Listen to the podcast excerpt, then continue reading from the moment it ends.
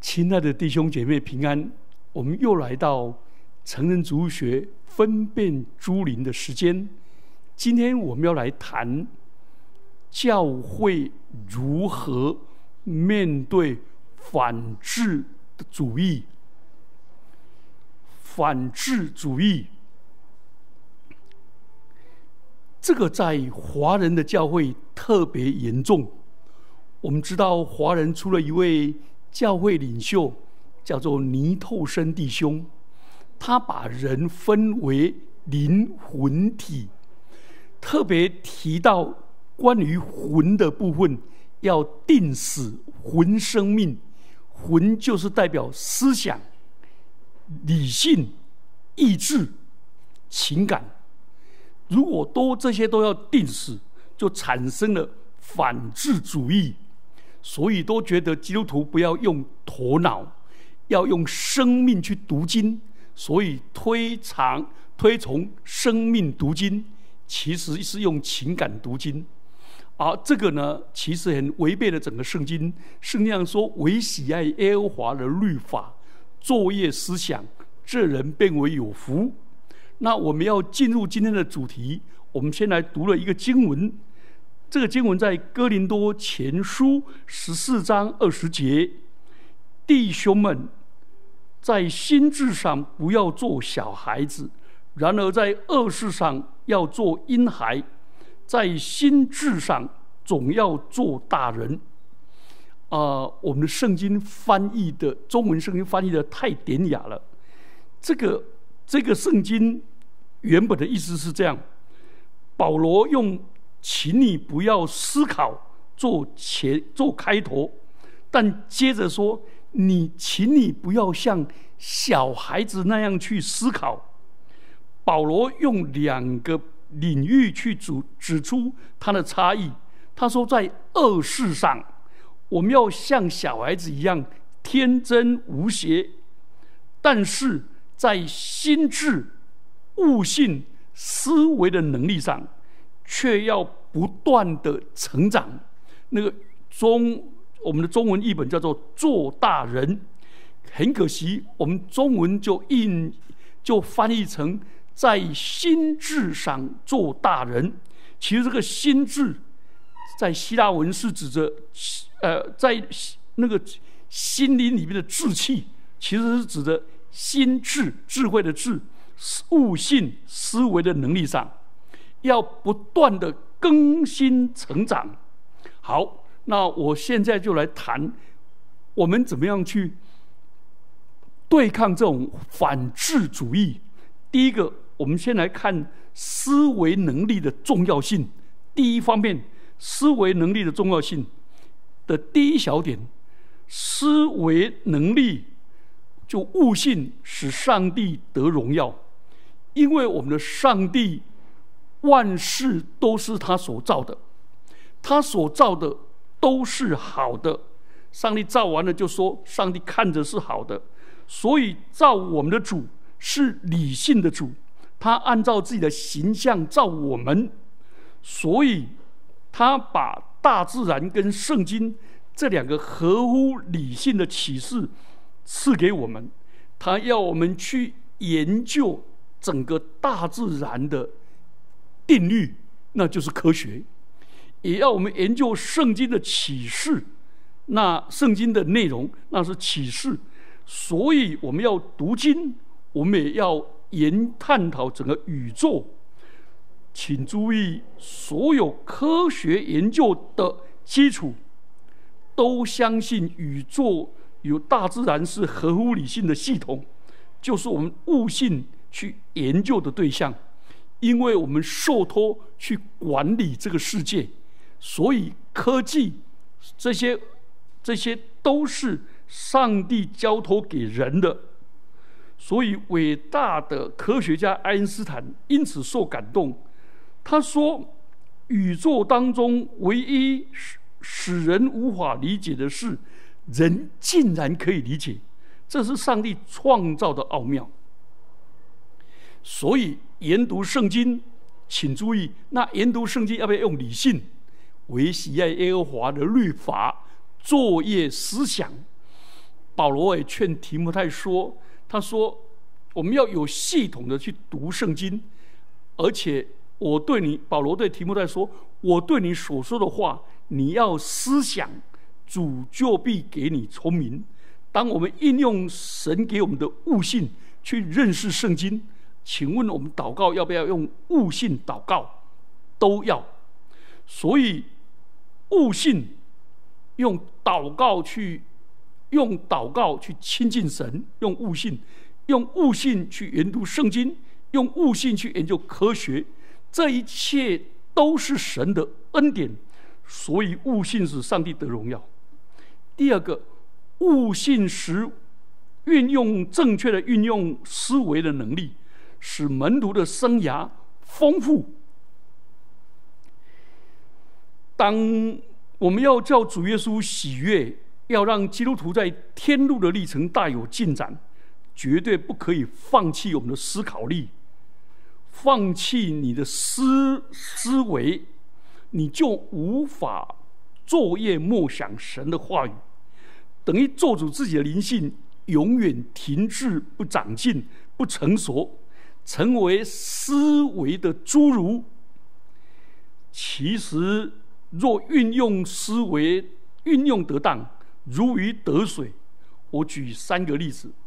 第一个，其第一个，我们基督徒的生涯要敬拜上帝。每一个基督徒都是个敬拜的人。敬拜上帝所要的任务是认识上帝，否则我们没有办法敬，没有办法敬拜他。圣经上说，认识认识主的名。所以，这要用，这都要用悟性敬拜神，都要宣读神的话语，宣讲神的话语，是崇拜中不可少的。那我们敬拜神，是透过神的道、神的话语去认识神，去也投入感情。但是，请注意。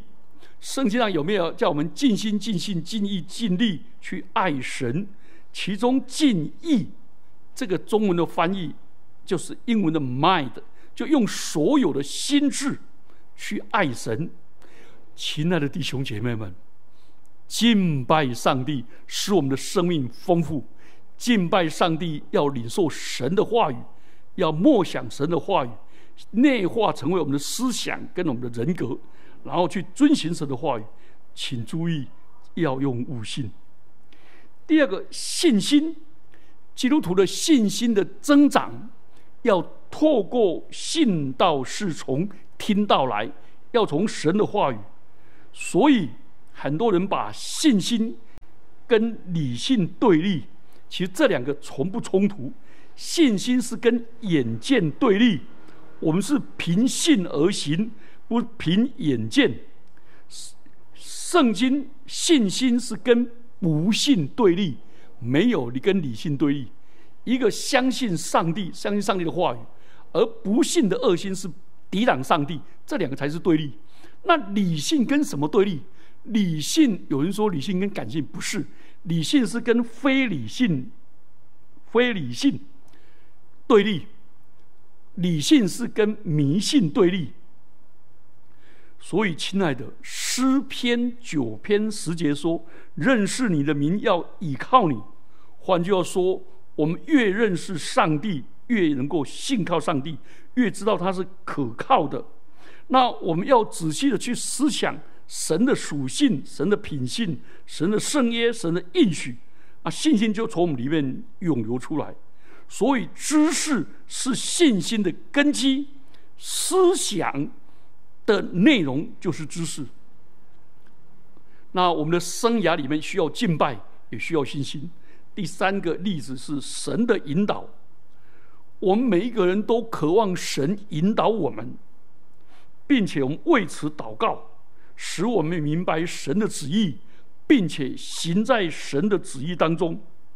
但是神的引导绝对不能取代理性。不能是逃避理性的方便之门。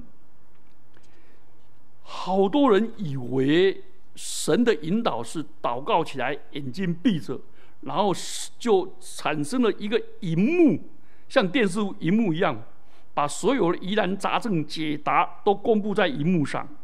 神当然可以这样做了，但常理之下不是这样做。我们来看神引导的具体的经文，在诗篇三十二篇第八节跟第九节。第八节里面，上帝应许三方面引导我们。好，第八节说：“我要教导你，只是你当行的路；我要定睛在你身上，劝诫你。你看要不要用理性？理性接受去接受神的教导，理性去。”分辨神的道路，然后呢，理性去接受神的劝诫。亲爱的，但是第九节呢，又加一个应许中的禁令。那个禁令是第九节，我读给他听：你不可像那无知的罗马，必须用脚环配头勒住他，不然就不能驯服。上帝说：“我要指示你。”但你不要期待我要引导你像罗像引导罗马一样，因为你不是马，你不是罗，你们是人，所以罗跟马虽然有粗浅的脑袋，但缺乏悟性、聪明跟智慧，所以需要脚环，需要配头勒住他的颈。亲爱的，我们呢，应当祷告，应当读经。应当请教年长的有智慧的基督徒，然后做结论、做取舍的时候，上帝要我们用悟性。换句话说，在敬拜、在信仰的内容，跟在信仰的生活接受引导上，都需要理性。好，理性使我们。使我们荣耀上帝，理性使我们的生涯丰富。第三个小点，正确的运用思维能力，使福音的见证更强化。保罗总结他的侍奉说：“我们劝服人，哥林多后书五章十一节。请问要劝诫人，要说服人，你一定要有论证，要有论证。”保罗这个人深深的倚靠圣灵，但是因为为因为只有圣灵能够引导人信主，但是圣灵也使用论证做工具。为什么？因为圣灵是真理的圣灵，要引导人明白真理，进入真理，就近基督。那就不管有没有证据，但是上。圣灵仍然使用证据开启人的心智，使人明白真理，并且重生。这个最好的证明是什么？保罗第三次布道在以弗所住了两年，根据史料，他每天早上从上午十一点到下午四点五个钟头，宣讲跟跟人辩论福音，每一个礼拜有六天。他在那两年等于三千一百二十个小时小时去宣扬福音，难怪路加记载说，整个亚细亚省都听到主的道，使徒行传十九章二十节。因为以弗所是亚细亚的省会，所以亚细亚全省的居民都到以弗所，或者是办公。或洽公，或者是去竞技场，或者去妓院看戏，或者拜访从政的亲友，甚至于到世界闻名的戴安娜女神庙。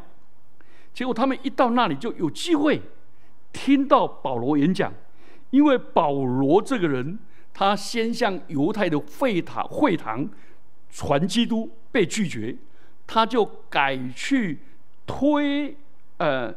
推拉努租一个民间讲堂，所以就整个影响，把整个福音传遍了。亲爱的弟兄姐妹们，我们如果有反制的情节的余毒，就是不用心、不用脑、懒得思考，我们应当悔改，因为反智是一种负面的、无所见识又具破坏性的思维模式，模式等于误等于侮辱了那位按他形象造我们的上帝，把智慧、把思考赐给我们的上帝。那反智也会剥夺、剥削、阻碍我们使用理性，而陷入脑残，然后思想贫瘠的光景，就会阻碍我们灵性的成长。请注意，反智主义跟满有圣灵无法并存，因为圣灵是真理的圣灵，只要圣灵做工的地方，真理就很重要。所以保罗就劝我们，要在悟性上不断的成长。哥林多前书十四章二十节，另外的翻译法。第二个，我们要谈的第二大方面，第一大方面就是悟性有什么重要性。现在我们要谈基督徒的悟性是什么？是以基督徒的观点去思考每一件事。那我们要思考每一件事，要思考什么呢？那我们就从救恩史上的四个重大的事件来看。那第一个，上帝的创造代表美善。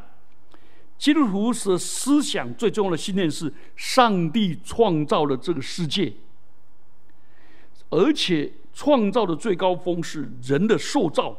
是按着上帝的形象造男造女，又赐给人权柄去管理这个世界，所以人既有尊贵的本质，照着上帝形象，又有崇高的使命去管理这世界，也赐下思想、推理、道德、灵性的功能。所以在这一切之上，上帝要人跟他建立一个爱的关系。上帝造完了这世界，看着每一个都是好的。当他造人了以后，说好极了。好，第二个基督徒思想的第二个内容是堕落，代表邪恶。亚当跟夏娃因为听信撒旦的谎言，没有遵守神的真理，违背了神的权柄跟神的爱，结果破坏了与神的关系。然后呢，他们夫妻的关系也全然扭扭曲，大地就受了咒诅，所以人就被逐出乐园，人的处境最悲惨。你看，人塑造是像神，也是为神而造，人却过着一个没有神的生活，然后就产生了疏离感、孤单，都是源于这个关系的破裂。第三个是救赎，是代表更新，在基督里有新的创造。当人的堕落背叛，神可以放弃，但可以毁灭，但他却在爱中的计划救赎我们。他应许亚当夏娃说：“有女人的后裔，有一天要打碎撒旦的头。”他呼召亚伯拉罕，并应许地上的万族。都要因他那个独一的后裔，就是耶稣基督蒙福，所以整个旧约就是在实实现这个最基础的应许，时候满足了。耶稣基督就是童真理玛利亚所生的女人的后裔，亚伯拉罕、大卫的后裔来到世上，他用他的言语跟行为，他的救赎跟他的行动，彰显完全的爱。他没有罪，也不需要赎罪，却死在十字架上，担当我们的罪跟刑罚。他站在我们的位置，代替我们死。所以神叫他从死里复活，坐在自己的右边，在荣耀中与他同在。这一切都显明他的救赎工作已经完成。所以我们每一个人都可以亲自接受耶稣，成为我们的救主，就成为一个新造的人。第四个，历史的终结是等候成全，要带来完美的结果。神的国已经进入人类的历史，但没有完完全全的实现。所以到现在，我们浅我们的对上帝的救恩，天国只是浅尝而已。那完整整个的筵席还没有出现。耶稣要在历史的终结的时候，带着权柄跟荣耀，全然尊贵的降临，要建立新天新地，公义跟和平就在其中掌权。所以，我们的我们现在基督徒是处于基督第一次降临跟他再临的中间，是已经应验跟将要完全应验的国度当中。是那个已经开启的救恩，跟完完实完完全全实现的救恩之间，在已然跟未然之间，所以神赐给我们的架构，这我们就用这四个方向、四个主题去筛选、去衡量一切事物的标准。好，第三大点，基督徒的思想有两个。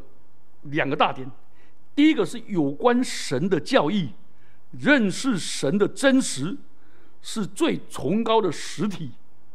上帝在圣经的启示里，他是创造主，他是维护主，他是主，他是救主，他是我们的天父，是终极的审判者。所以，因着神，我们就做出两个推论：第一个是智慧的意义。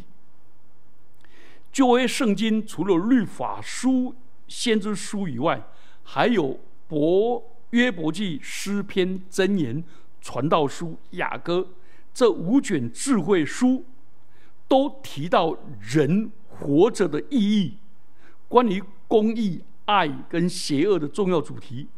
我们人生的意义是什么？以就举个例子，以悲剧论调出名的传道书为例。他说：“虚空的虚空，一切都是虚空。换句话说，就是没有意义，没有意义，毫无意义。”那传道师、传道书指出，人若没有上帝在他的生命中，人生就没有价值。人受到时间、空间的拘禁跟限制，那就在日光之下。如果在日光之下跟上帝毫无关系，那人生就是虚空，人的人就像动物一样一死百了，那人生就毫无意义。但是如果人认识上帝，有限的人跟无限的上帝，短暂的人生跟永生的上帝一结合，就充满了意义。所以智慧。就开始于人承认真神，人敬畏上帝，那是智慧的开端。所以，关于神的教义带给我们，使我们生命有意义，那就是智慧。第二个，谦卑，谦卑的重要性跟必要性。基督徒一认识神的崇高，就想到自己的卑微。那所以，所有的美德最重要的是谦卑的美德；所有的恶行最重要的、最大的恶行就是骄傲。旧 A 有一个巴比伦王尼布甲尼撒王，他趾高气扬，像孔雀般的在阳台在阳台自夸说：“你看这伟大的巴比伦国度帝国，都不是借着我的强势。”我的强势力跟尊严才有的吗？他宣称国度权柄荣耀全是我的，跟主耶稣在主导文里面说，国度权柄荣耀全是上帝的，是完全对立。难怪上帝的管教历史领导他发疯了，与动物为伍，食草为生，身上披。天路低湿，头发长得像阴毛，指甲长得像鸟鸟爪，他就被逐出皇宫，王国被夺。当他承认至高的上帝是掌掌管人的国度，并且仰望上帝、谦卑敬拜的时候，他的心智恢复，他的国、他的国权同时复返。所以你们发现，骄傲跟疯狂并存，如同理性跟谦卑一体一样。主耶稣基督就是一个谦卑的典范，他本与上帝同等，他可以享永享他享有永恒的神性，但不以自己与上帝同等而自得其乐，反倒虚己，取了奴仆的形象，去服侍人，顺服至死，而且死在石架上。第二个第二方面，基督徒的思维的第二个基础就是有关人的教义。我们刚才谈到有关神的教义，引出我们敬畏上帝是智慧的开端，引出我们用思想去接受领受神的智慧，也使我们思想到神的尊荣而我们的谦卑。然后第二方面，我们就来看人的教义，人性的矛盾。在哲学里面，对于人性观有一种是人文主义带来过度的乐观，认为人只是盲目进化过程的产物，对人未来的进化的潜力存着无限的信心。他们说，有朝一日我们必能控制自己的命运。这太乐观了，啊，另外一种是存在主义，啊，对不起，存在主义有一种无神的存在主义，跟奇克果有神的存在不一样。那无神的存在主义又太过悲观，甚至于绝望，宣告上帝已死，宣告没有出路，荒谬。关于这个问题，圣经上回答人性的矛盾，既不过于乐观，也不过于悲观。圣经上的教训说，人是照着上帝的形象造的，然后又堕落了，但又没有完全的堕落，所以人性里面扭曲了，但没有彻底的破坏，既有人性的光辉，又有人性的丑陋，既按照上帝的形象造的。啊，又有人独特的尊荣，但是又堕落，有独特的腐败，所以人就在这个矛盾的当中。亲爱的弟兄姐妹们，如果在这种矛盾的时候，人的自我形象就产生无名的卑劣感，又产生莫名其妙的骄傲感，所以我们心里如果要健康。那我们就要对我们自己看得合乎中道。我们人不需要夸大自我的重要性，甚至于蒙骗的自我。真这个变成骄傲，骄傲跟尊荣不一样。